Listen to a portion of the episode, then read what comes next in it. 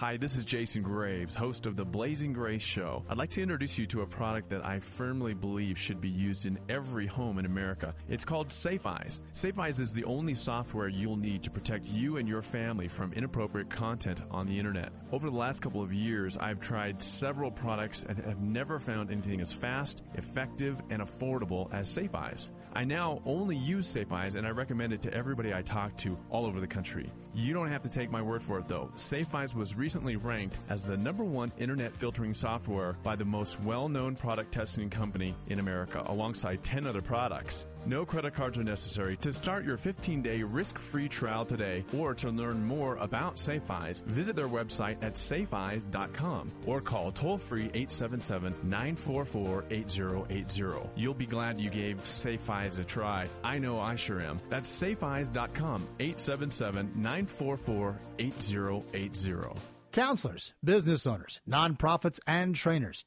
You need unlimited flat rate conference calling?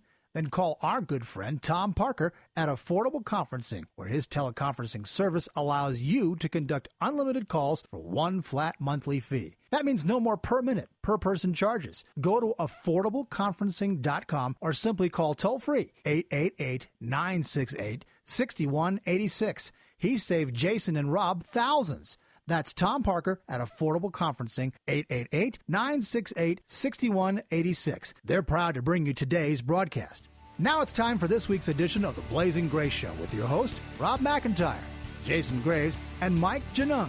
It's sponsored by AffordableConferencing.com and Safe Eyes. Thanks for tuning in to the Blazing Grace Show, where we cover blazing issues with grace-filled answers.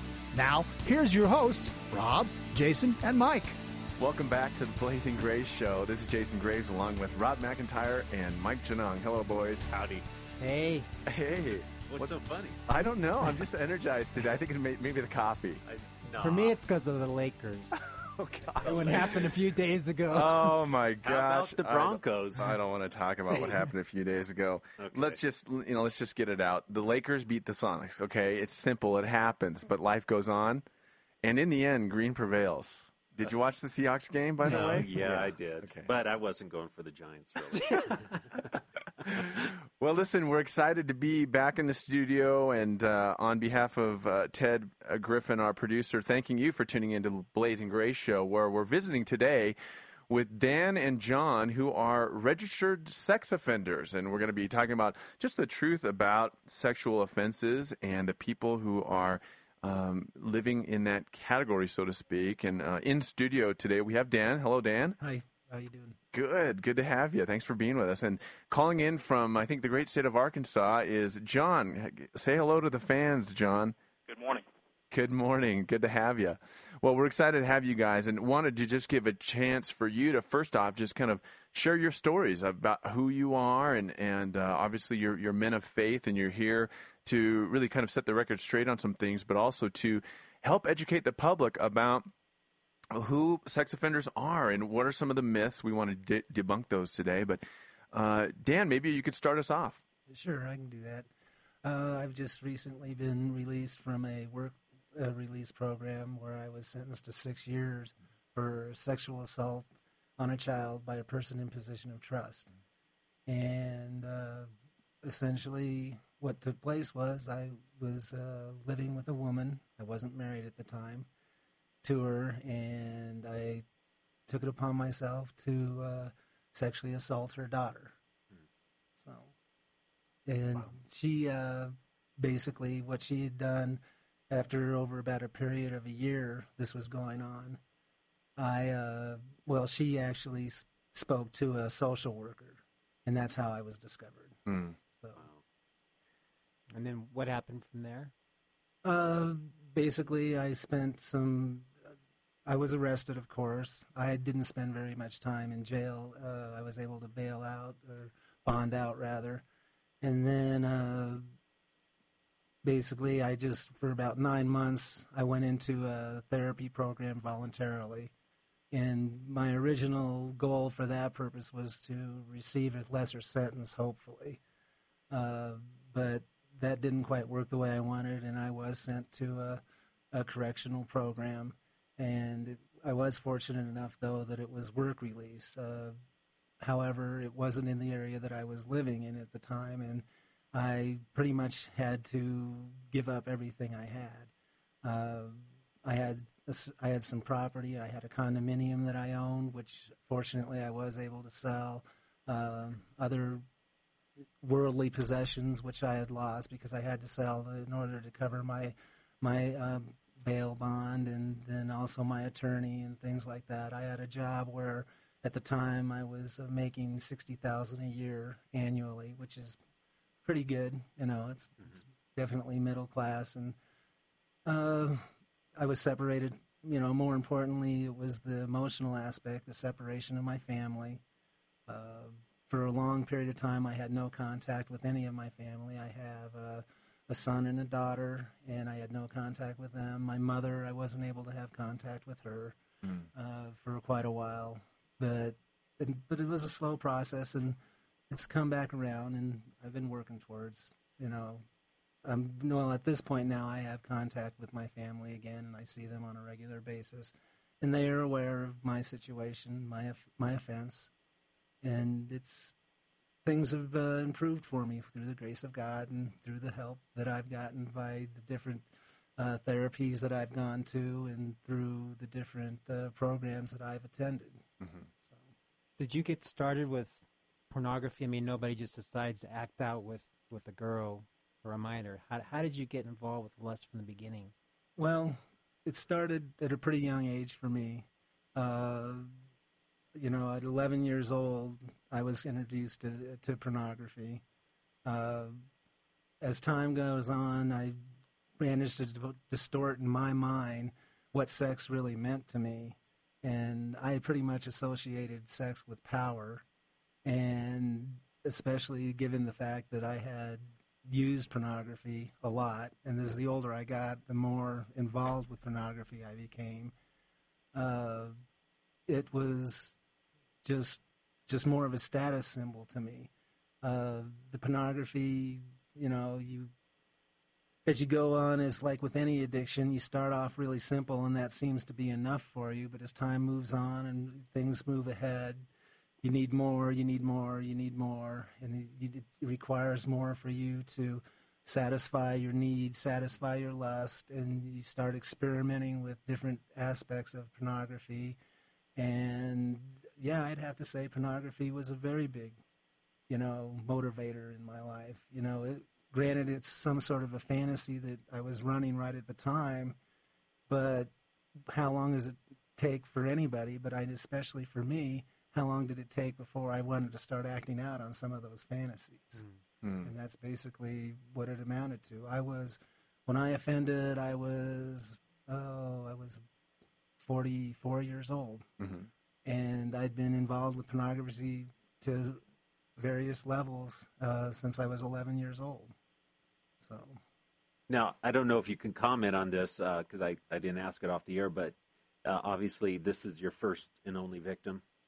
No, that's not true. That's not true. That's not true. Uh, I had other people that I victimized. They were adults, but I was in a position of uh, of authority over them, or I was in a position of uh, trust mm-hmm. with them, and I took advantage of the situations there. Mm-hmm. And uh, I, some of, and my victims range they were uh, male and female. Mm-hmm. So now the the consequence obviously is is one of the things that uh, I, I, don't think anybody else in this room, uh, maybe John, can identify with. But talk to us a little bit about the just the weight and the the heaviness of the consequence of once everything started to hit.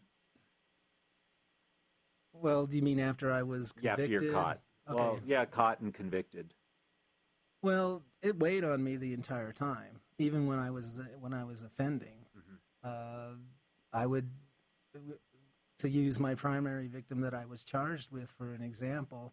Um, every time I would offend on her, I would turn around and say, "Oh, I'll never do that again." You know, I would do other things to try to compensate. I would try to, you know, make myself feel better. You know, thinking that it was that I was trying to make her feel better or make up to uh, make up to her mother.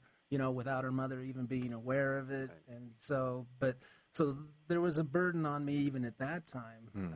Uh, afterwards, actually, I almost felt a certain amount of relief. Mhm.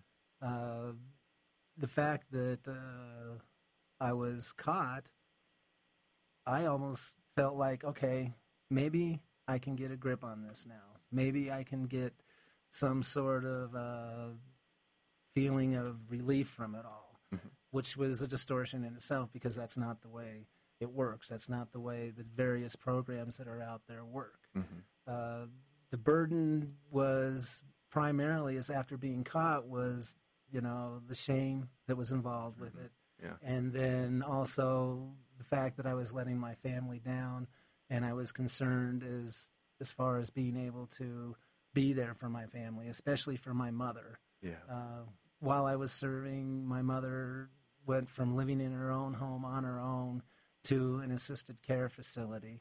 Um, she's fairly elderly, but she, you know, I wasn't able to help in that. My brother, thank God, was able was there for her and was able to get her tra- into her transition there really well. Uh, but I really felt a lot of burden in that aspect of it all Yeah. uh, I feel uh, even today I feel burdened as far as those people that I victimized directly. Mm-hmm. Uh, the the young girl that I victimized and her mother. You know, I I often ask myself, how would they feel knowing that I am now relatively free? And I am. I mean, I have no I have no tail at the end of my sentence other than I do have to register every three months uh, within the area that I'm living. Mhm. So Wow. So there's been a, a ton of costs for you and the people involved. And I just want to just thank you for being so real and open with your story, but then also taking responsibility and saying, well, even though some of these things I did weren't crimes in the sense that, you know, the, in the legal sense, they, I, they were offenses. I, I, there were victims there. Yes. I want to come back to you and ask you some more questions in a bit, but let's go out to John. And John, if you could just kind of tell us your unique story. I'll be glad to. Um, mine's a little different than Dan's in the Mhm. fact that um, I had uh, in October of '99, I was given a phone call by my ex-wife, and uh, I remember that day very vividly because uh, when she called and told me that they had discovered my stepdaughter's journal, and uh, what had happened is my stepdaughter had not showed up from uh, from school to her sister's house I had gone to a friend's house instead to stay the night, and she was reported as missing. And the police went in to try to find any kind of clues where she might be. Uh, reading through her journal, had discovered some things that she'd written down about me. I molested my two stepdaughters uh, over a course of about 11 years, Mm-hmm. and uh, the uh, the thing that happened to me was it was it was a very difficult time for me because the fact that, that I was a police officer at the time also. Mm-hmm. Uh, I was a police officer. I had put in 14 years at that point, living a, a double life, and uh, the uh, you know you asked Dan a question a while ago about uh, if what his feelings were when he got caught, and I can remember that I had a feeling of relief. Uh, actually, that felt like the world, the weight of the world had been taken off my shoulders because I too, uh, when I would victimize uh, my daughters, I would promise myself that I would not do this again, Mm-hmm. and uh, then I'd catch myself back into the same act. So this was uh, an opportunity to to face what I'd been doing, and and I knew that I could not uh, stop this on my own. Mm-hmm. My entire from my from my earliest memories, my entire life has been about sex. Hmm. Uh, at the age of five, my uh, uh, uh, male relative on my dad's side uh, attempted to molest me.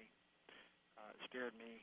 Uh, at the age of six, I had a, uh, a friend of my brother's sodomized me for a little over a year. And then at the age of 11, a female relative on my mother's side did molest me. Mm-hmm. Uh, so I had kind of taken, without realizing it, uh, through the years that you know, to me, life was or sex was was acceptance. Sex was love. Um, you name it. I Yeah. Mean, I just I, I came from a very dysfunctional family. Uh,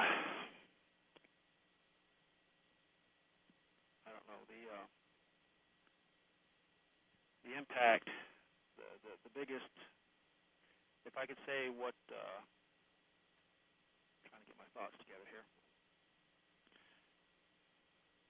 Hindsight being 2020, Mhm. you know, it's it's all about the moment. It's it's about it's all it's very selfish. It's all about me. It's not looking at anybody and how it's affecting them. Uh, to me, it was uh, it was just all about me. Yeah. And uh, looking back over it, I can see all the damage that I did and uh, the psychological harm. You know, it's it's, it's hard to to really know what type of harm you did to a person psychologically Mm-hmm. uh, their lives will play that out.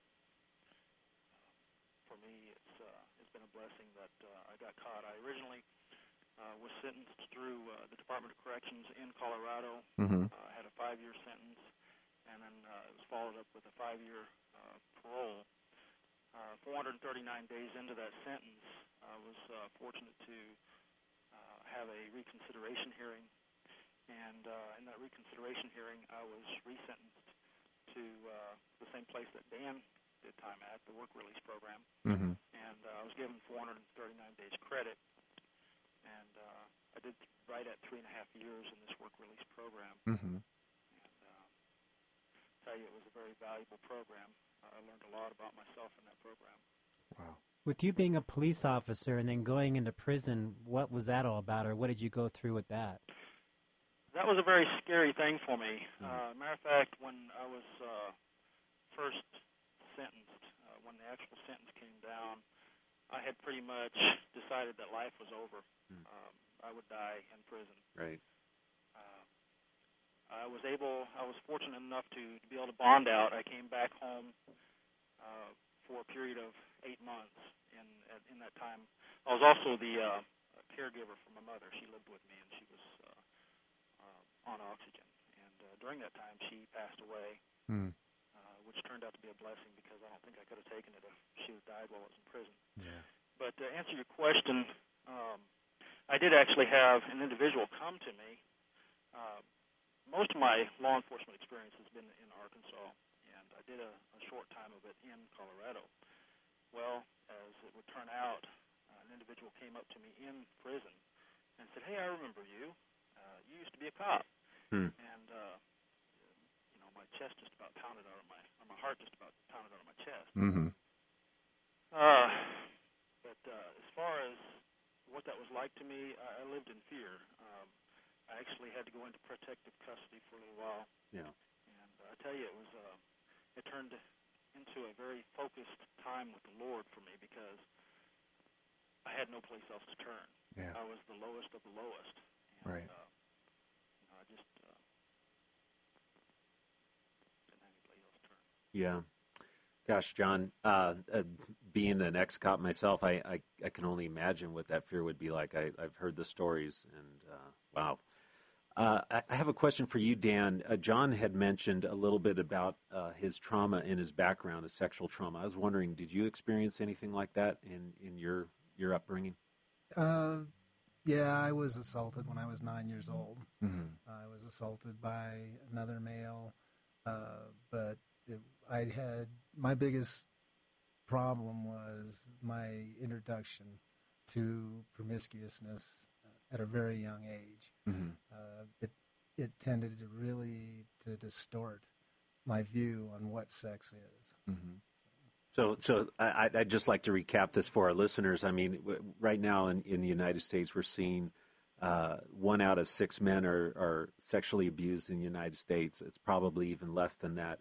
On top of that, the the, uh, the you know just the, the pornography and the, the the sensualism that's coming across TV and all that, and the addiction that is so prevalent in our society. And you know, both of you guys are, are talking about some of these things that have added up to to you know what has led you to this point in your life.